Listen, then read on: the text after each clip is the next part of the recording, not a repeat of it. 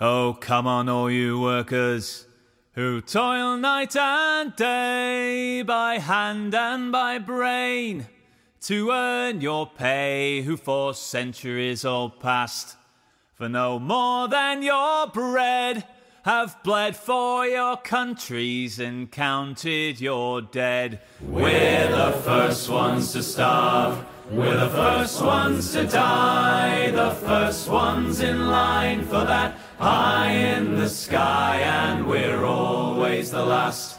So there's this concern, right, that all of the accumulated knowledge and the oral history um, that could be passed on between, you know, from one worker to another was potentially going to be lost. In 1953, the International Longshore and Warehouse Union, at that time known as the International Longshore Men and Warehouse Men's Union, established a set of 10 guiding principles at its 10th biennial convention in San Francisco. This manifesto of sorts represents a fascinating historical document, a snapshot in time, but also a roadmap, a statement of aspiration calling upon union members to look beyond internal conflicts derived from factionalism, prejudice, even tradition. The timing of this statement, 1953, late in the second Red Scare, was of no coincidence, as we'll learn in today's episode. For ILWU members, Zack Pattin and Myka Dubay, the guiding principles remain a source of inspiration and instruction. We're going to share with you their recent conversation on the Docker podcast, which they recorded at the Young Workers Conference in Vancouver, British Columbia.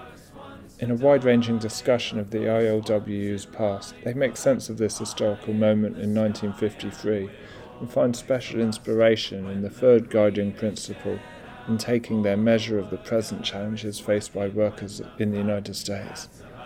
The statement that workers are indivisible, there can be no discrimination because of race, colour, creed, national origin, religious or political belief, sex, gender preference, or sexual orientation.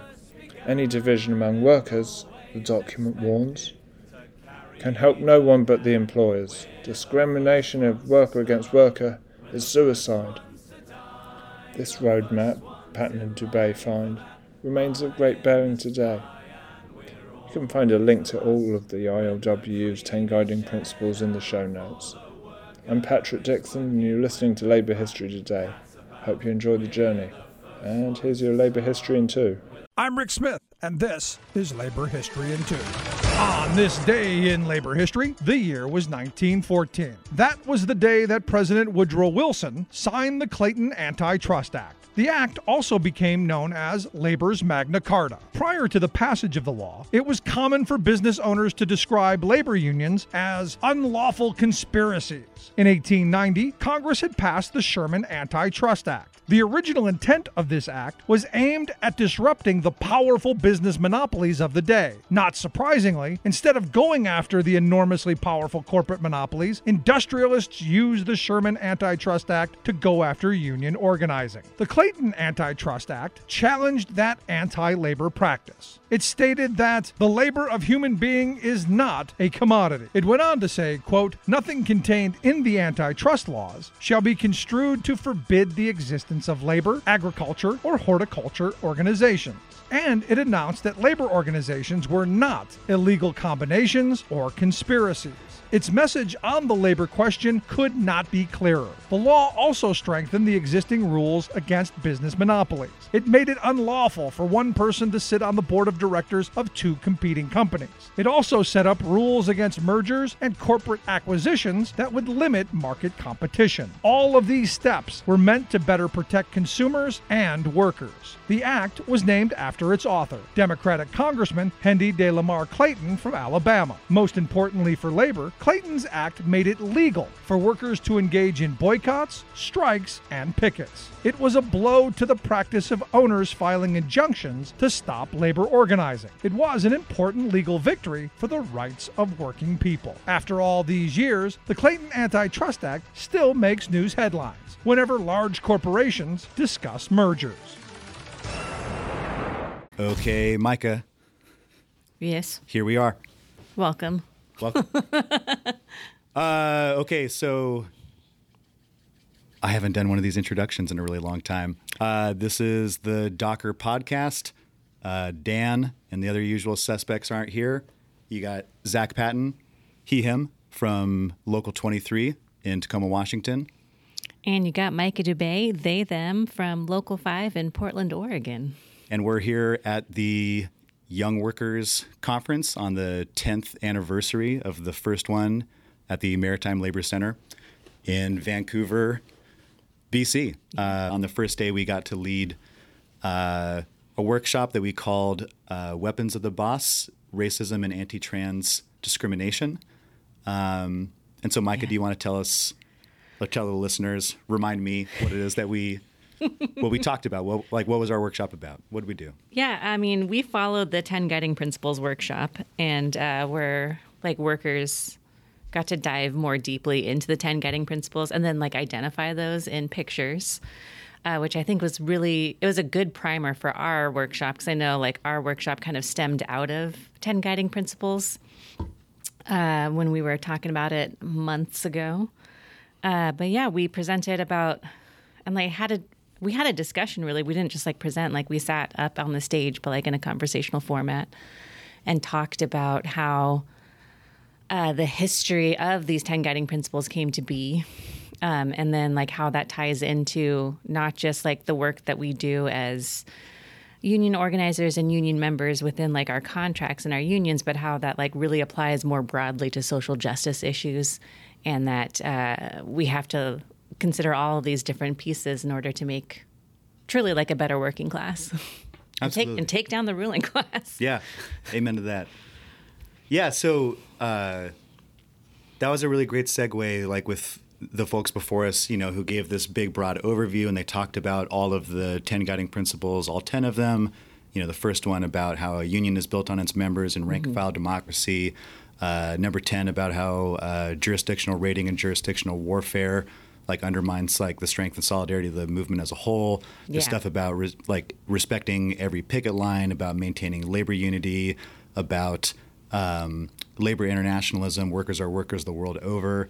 Uh, so they cover, you know, broadly all of the like, you know, the ten cardinal values of our union's founding generation. And so part of what we talked about and want to reiterate, you know, here for folks who weren't able to attend or who want to like a little recap is kind of talking about uh, not all of the specifics of all of the 10 principles, but just where those 10 guiding principles come from. And so um, the 10 guiding principles were first um, were first delivered at the union's 1953 um, 10th biennial convention in San Francisco. Uh, that one was like a really big deal. 1953 is both the 20th anniversary of the organizing drive that rebuilt Pacific Coast longshore unionism.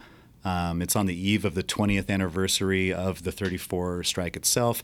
Uh, I forgot to mention this the other day, but it's actually also the centennial of the first effort to organize longshoremen in San Francisco all the way back in 1853. Wow. Yeah. Um, so lots of lots of historical uh, things to commemorate and celebrate. It was also kind of a difficult time for a union. Um, just a few years prior, I believe, coming out of the 1948 strike, was when the first longshore pension plan came into effect, and so there was this mass exodus of longtime members who had been through the 34 strike, who had um, gone through building the Maritime Federation of the Pacific and the Committee for Maritime Unity, who had worked there through World War II, um, who had been there for the founding of the ILWU proper in 1937. So all of these highly experienced members who had been on the waterfront and, you know, oftentimes long before 34 as well. Yeah, they weren't necessarily new in 34. No, that's right. That's a good point to like remind ourselves too. Is that you know our whole history like doesn't just start in 1934, and there's a lot of prehistory that really, uh, really matters, which we're going to talk about in a minute too.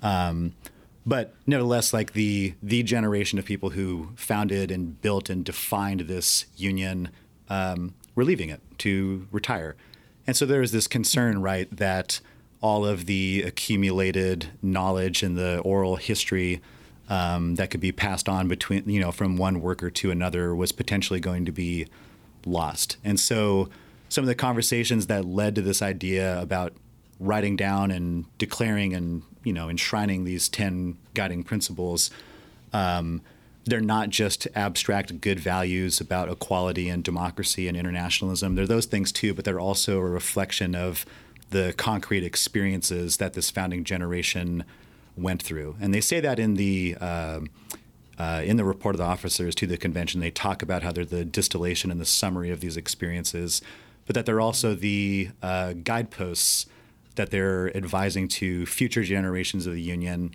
and suggesting that every time we, as the ILWU or as the labor movement as a whole, have strayed outside of these guidelines, um, have strayed away from principles of democracy and internationalism and so on, labor unity, that that's where we've struggled and that's where we've fallen short. And so long as we've mm-hmm. held true to these principles, that's the road to success.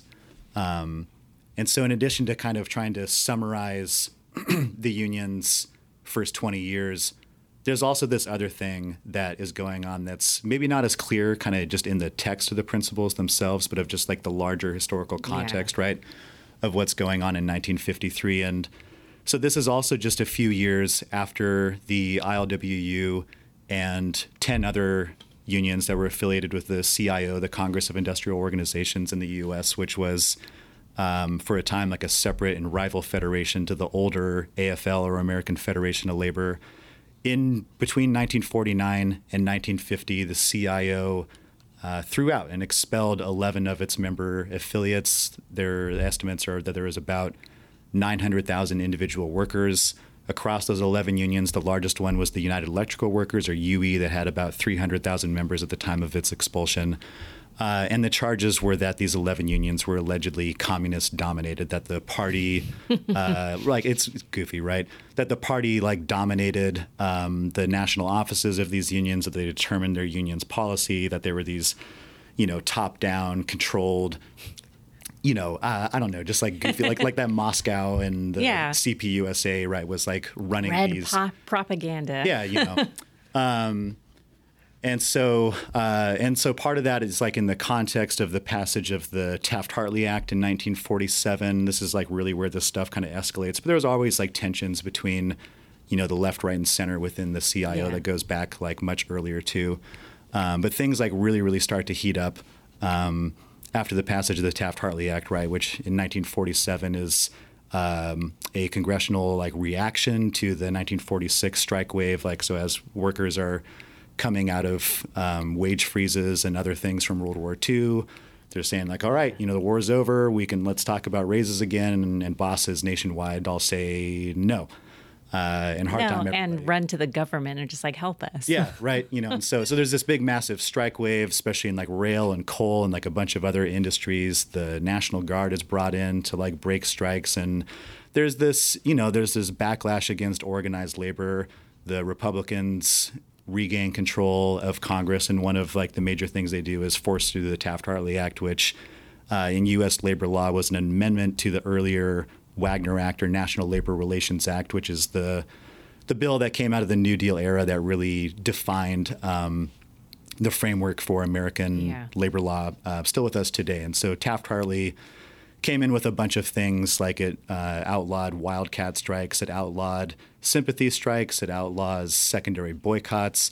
Uh, the classic line, right, is that it took away like everything that like worked. So yeah. it didn't like actually make strikes themselves illegal, but all the kinds of striker direct action activity yeah. that gets the goods got taken away. They didn't want the worker solidarity like between organizations. That's a great way to put it. Yeah, like what the Taft-Hartley Act fundamentally does is uh, outlaw solidarity in like a lot. Of ways. It makes us each forms. stand on our own. right. And so one of those things too was isolating um, and persecuting people with left-wing ideals and politics. Um, one of the the major things of the Taft-Hartley Act was that it included what was called a loyalty oath or an anti-communist affidavit, where union officials had to sign paperwork and swear that they weren't uh, members of the Communist Party or sympathetic to its aims or else their union wouldn't be recognized before the National Labor Relations Board, the NLRB. They couldn't file for elections.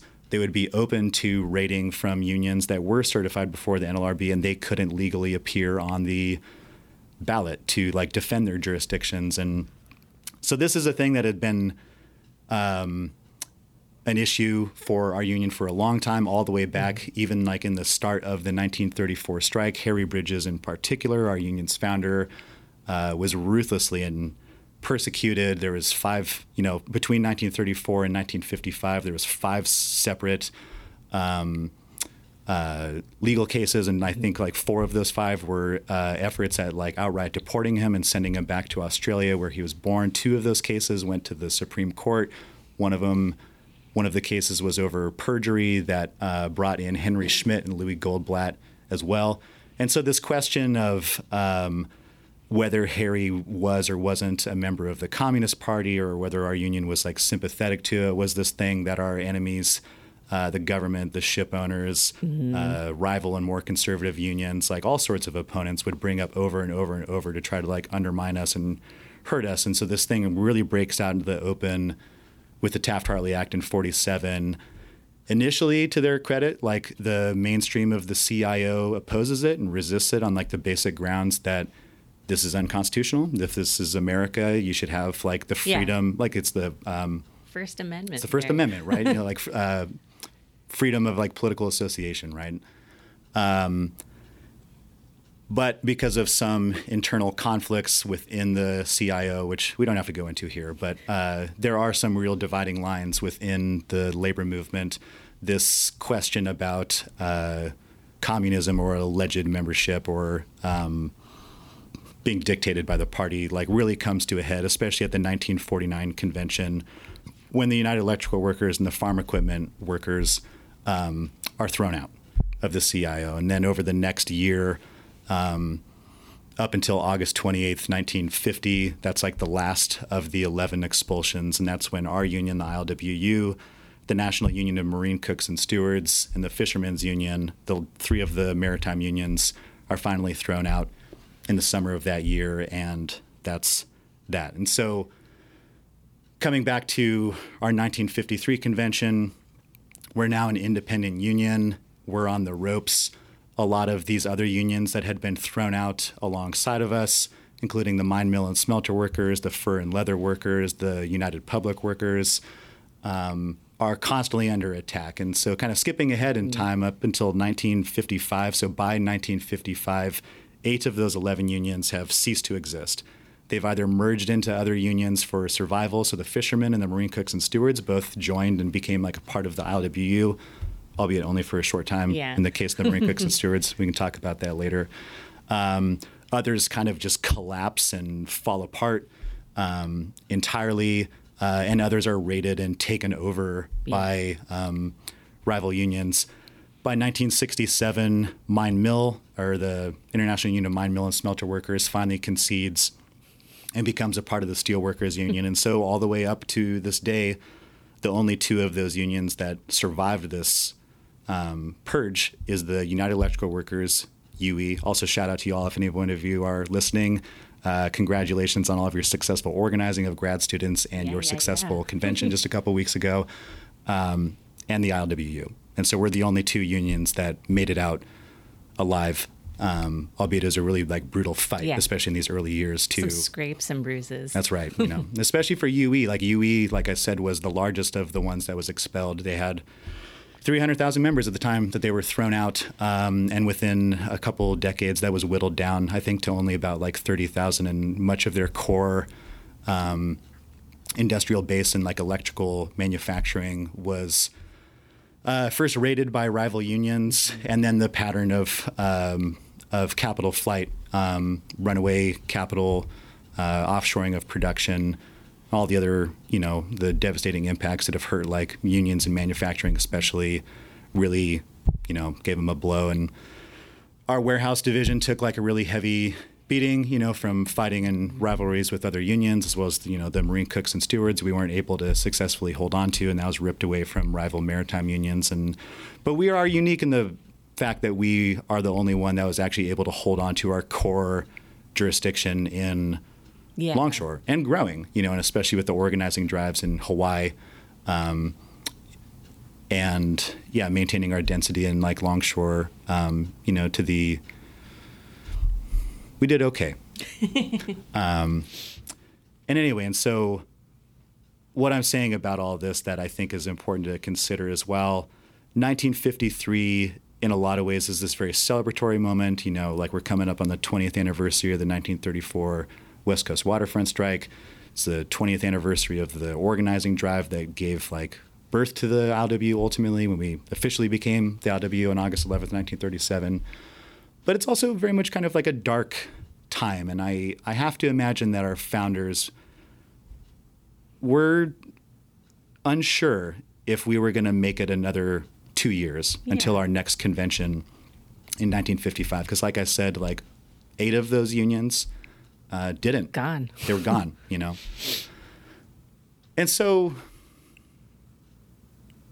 I don't know. I've always had like a very particular reading of like the 10 guiding principles that, in a way, they're kind of a time capsule.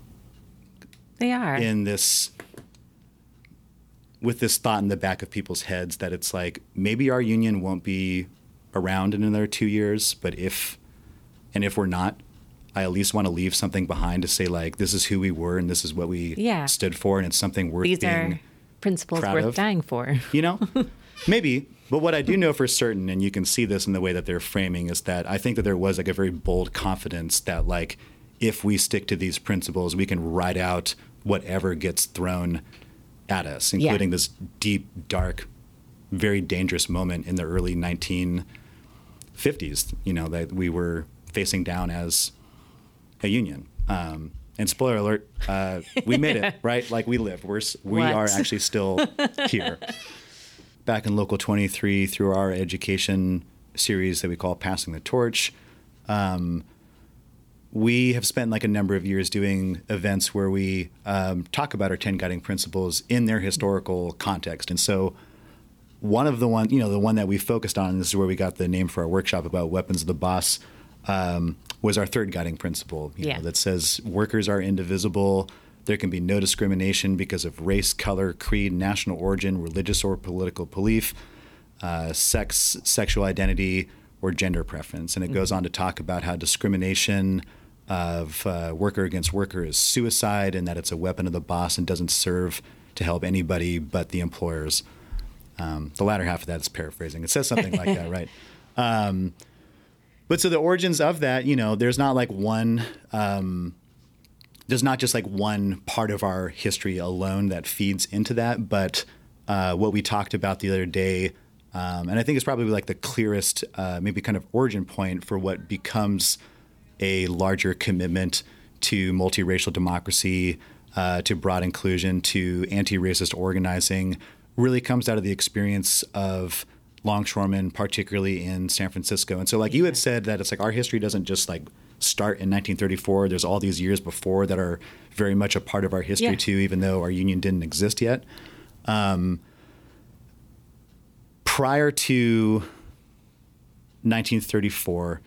Um, longshore unionism on the West Coast, with some exceptions, albeit in a limited form, was largely exclusionary. It was a racist form of like whites only yeah. unionism. Um, and that's not something that was unique to longshoring on the West Coast. This like was the dominant trend uh, really throughout like almost the entirety of the labor movement, with some notable exceptions like the black-led Brotherhood of Sleeping Car Porters. Mm-hmm. Uh, the United Mine Workers had uh, a much greater commitment to including black workers, including having black district leadership and organizers on staff in a way that was very unique among other unions at the time. Um, but the overall general trend, um, and especially of affiliates of the AFL, the American Federation of Labor, was whites only, native born only, oftentimes men only. Some unions explicitly uh, didn't include just black workers, but Asian workers and Jews.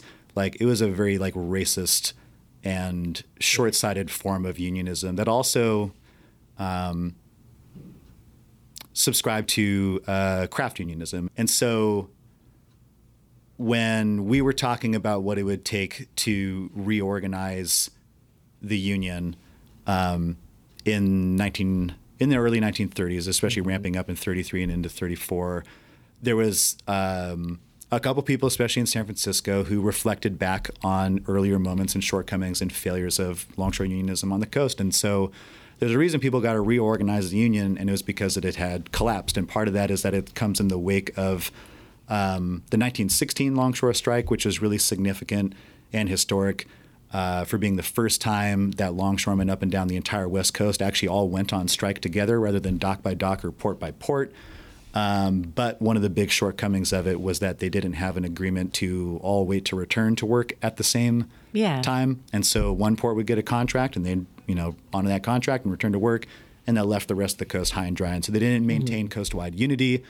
And their other big shortcoming was that this was still, by and large, a whites-only union. And so they really set themselves up for failure and really like inviting the employers to take advantage of this by bringing in especially black strikebreakers um, as scabs to cross their picket lines and do longshore work behind those picket lines because why like you know like why would you stand in solidarity with a union that is never going Yeah. to allow you to join because of the color of your skin or any other kind of discriminatory category people might place you in to deny your full personhood and not respect you as a fellow worker and be in solidarity with you Yeah. right? And so and so this is the thing that we talked about the other day too is that um, oftentimes the way that this gets talked about and again this isn't just the history of longshore unionism on the west coast but this like same mistake of like racist exclusionary anti-black unionism uh, happens in like every industry imaginable throughout like the entire united states.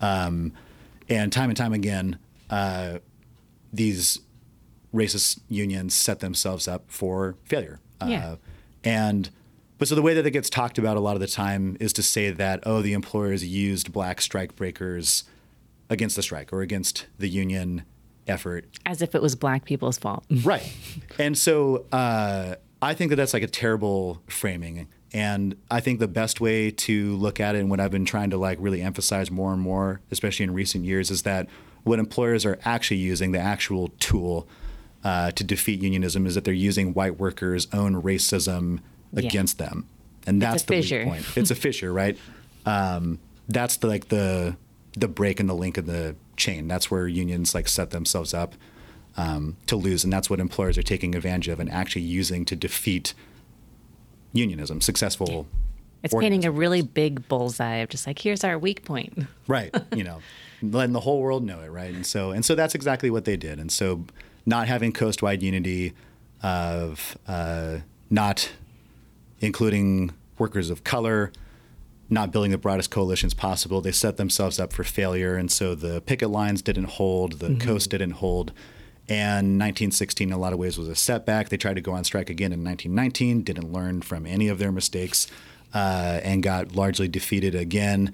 Skipping ahead uh, a couple years, uh, some of our founders in San Francisco, like Harry Bridges and Henry Schmidt, uh, who later becomes the first president of Local 10, um, they knew their history and they knew what was going on, and they knew that if we didn't have unity up and down the coast, and if we were going to continue to be like a racist whites only union, that we were never going to be able to win the next time we go on strike, the next time we really try to organize. And so, in anticipation of this, they started going.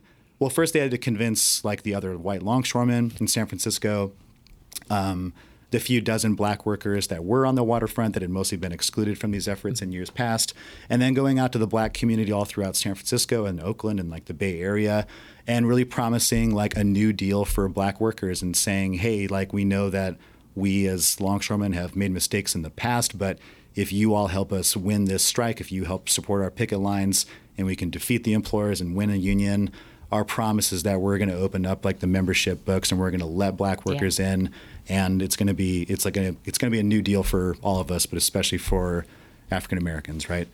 Um, and so that's exactly what happens. Uh, those appeals didn't just directly come from Bridges and Schmidt, but there was also C.L. Dellums of the Brotherhood of Sleeping Car Porters, who was like a really prominent uh, black labor and political leader in the Bay Area. He was going out and saying the same thing too that unionism is the solution to the problems that black people are facing in America, and especially at the absolute depths of the Great Depression. Um, and so that magically happens and that holds. And so one of the really incredible things that comes as a result of the 34 strike um, and winning the worker controlled hiring hall is the new local, and this is still in the ILA. It's a couple years out from when we break Yeah. off and become the LWU, right? But so the new Longshore Unionism, through its control over the worker-controlled hiring hall, um, uses that power to start desegregating gangs on the waterfront. They don't allow for whites only or black only or ethnic uh, group by ethnic Yeah. group gangs any longer. Um, they don't just open up their membership rolls, but actively start recruiting black workers so much that from going from like 1% of the workforce in the 1930s, by the 1960s, uh, Local 10 is like more than 50% black.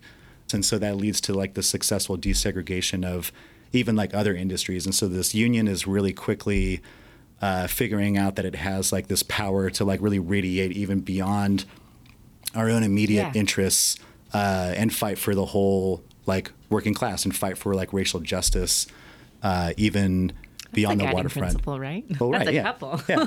Um, oh yeah, and so that's like another thing to remind too, right? Like all the all the ten principles really Mm-hmm. like interact and intersect with one another. They don't really exist in isolation, right? And so, you know, this is one of the things that we really wanted to kind of drive home the other day is that having a commitment to inclusion and anti-racism uh, isn't just about like abstract, lofty moral goals, Yeah. but like it comes down to like basic bread and butter stuff. Like you can't have a safe workplace and you're not going to get good pay and you're not going to have like a union unless you build that kind of unity. But there's something to be said at the same time too about the limits of just kind of what um, some folks have called like stomach equality of just sort of like including people as a matter of pragmatic necessity versus this more this larger and more robust like deep actual principled commitment to anti-racism i think in a lot of ways builds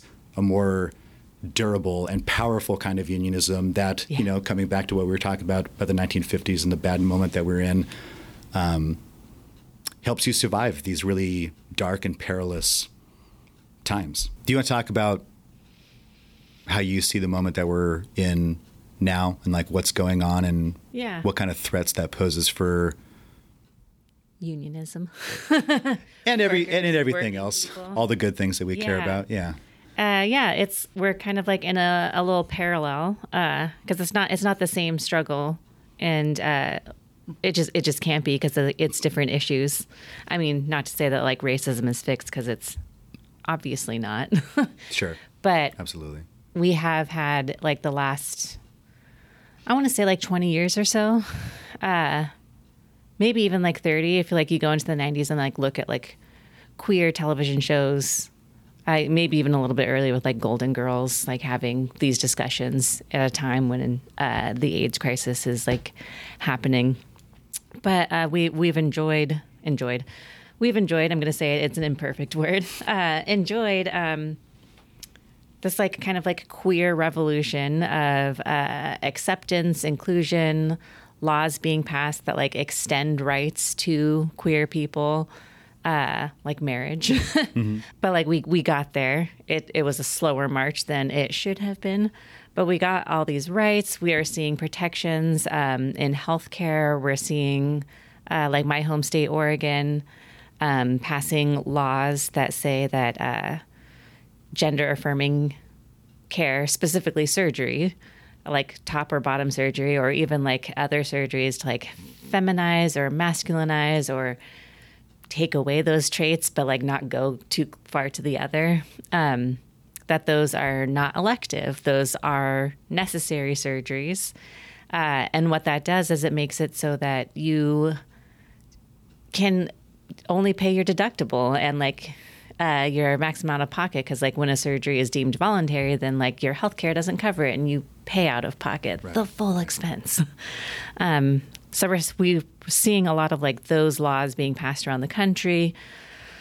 We're seeing like pronouns starting to become a thing and not just like within like the communities but like reaching out of communities. Like I've seen organizations that have like no queer people and like they're doing queer practices, which is great.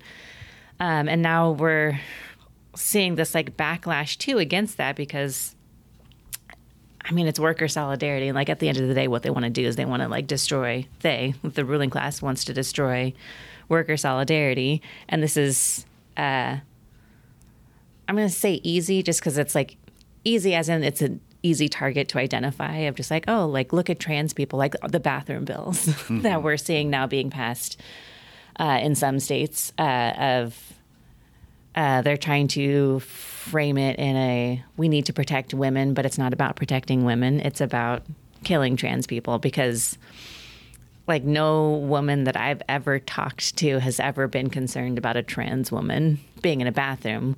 What they are concerned about though and what does make trans women and women and non-binary AFAB people that go into these bathrooms unsafe because then you have these vigilantes who are trying to uphold the law mm-hmm. standing outside of these mm-hmm. fucking bathrooms and like beating up people that they don't think look feminine enough and half the time they get it wrong. and they have like accosted cis women. And it's like these bills aren't actually making women safer. Um, and uh, we're seeing like other, it's not even just touching uh, specifically trans issues. Like we're seeing it extend to other things because a lot of this comes out of like education, books. Like we're seeing like anti library things. We're seeing like defunding of library programs. We're seeing defunding happening in schools that have queer books. we're seeing uh, these like, oh, we need to protect the kids now.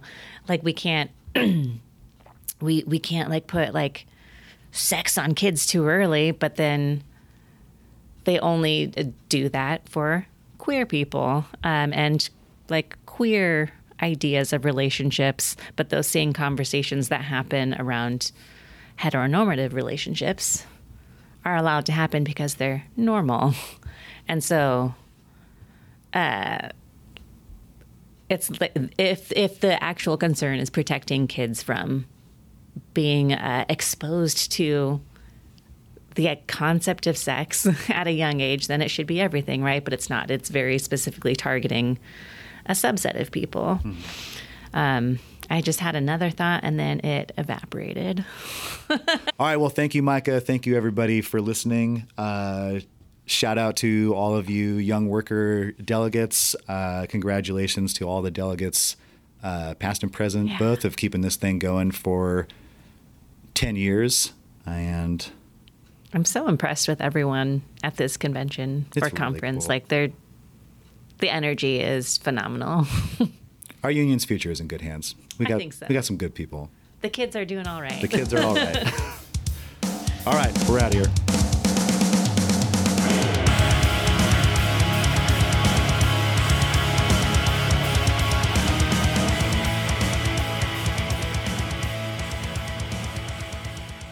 I'm Rick Smith, and this is Labor History in Two. On this day in labor history, the year was 1914. That was the day that President Woodrow Wilson signed the Clayton Antitrust Act. The act also became known as Labor's Magna Carta. Prior to the passage of the law, it was common for business owners to describe labor unions as unlawful conspiracies. In 1890, Congress had passed the Sherman Antitrust Act. The original intent of this act was aimed at disrupting the powerful business monopolies of the day. Not surprisingly, instead of going after the enormously powerful corporate monopolies, industrialists used the Sherman Antitrust Act to go after union organizing. The Clayton Antitrust Act challenged that anti labor practice. It stated that the labor of human being is not a commodity. It went on to say, quote, nothing contained in the antitrust laws shall be construed to forbid the existence of labor, agriculture, or horticulture organizations and it announced that labor organizations were not illegal combinations or conspiracies. Its message on the labor question could not be clearer. The law also strengthened the existing rules against business monopolies. It made it unlawful for one person to sit on the board of directors of two competing companies. It also set up rules against mergers and corporate acquisitions that would limit market competition. All of these steps were meant to better protect consumers and workers. The act was named after its author, Democratic Congressman Hendy de Lamar Clayton from Alabama. Most importantly for labor, Clayton's act made it legal for workers to engage in boycotts, strikes, and pickets. It was a blow to the practice of owners filing injunctions to stop labor organizing. It was an important legal victory for the rights of working people. After all these years, the Clayton Antitrust Act still makes news headlines whenever large corporations discuss mergers. We're the first ones to starve. We're the first ones to die. The first ones in line for that high in the sky. And we're always the last when the cream is shed out. For the worker is working when the fat cat's about. That's all we've got for this week's Labour History Today. You can subscribe to the show on your favourite podcast app. Though, if like me that happens to be Google Podcasts, you might have to think again because, as you might know, it's being discontinued. Ugh. if you enjoyed today's show, please hit like, share, retweet, all that stuff. You know what to do. Labour History in Two is a partnership between the Illinois Labour History Society and the Rick Smith Show. Certainly a show that's worth a listen if you haven't already. This week's show was produced and edited by Chris Garlock and myself, Patrick Dixon. Thanks again for listening, and I hope you're able to join us again next week. And when the sky darkens and the prospect is war, who's given a gun and then pushed to the fore and expected to die? for the land of our birth. Though we've never owned one lousy handful of earth, we're the first ones to starve. We're the first ones to die, the first ones in line for that high in the sky, and we're always the last when the cream is shed out. For the worker is working when the fat cat's about.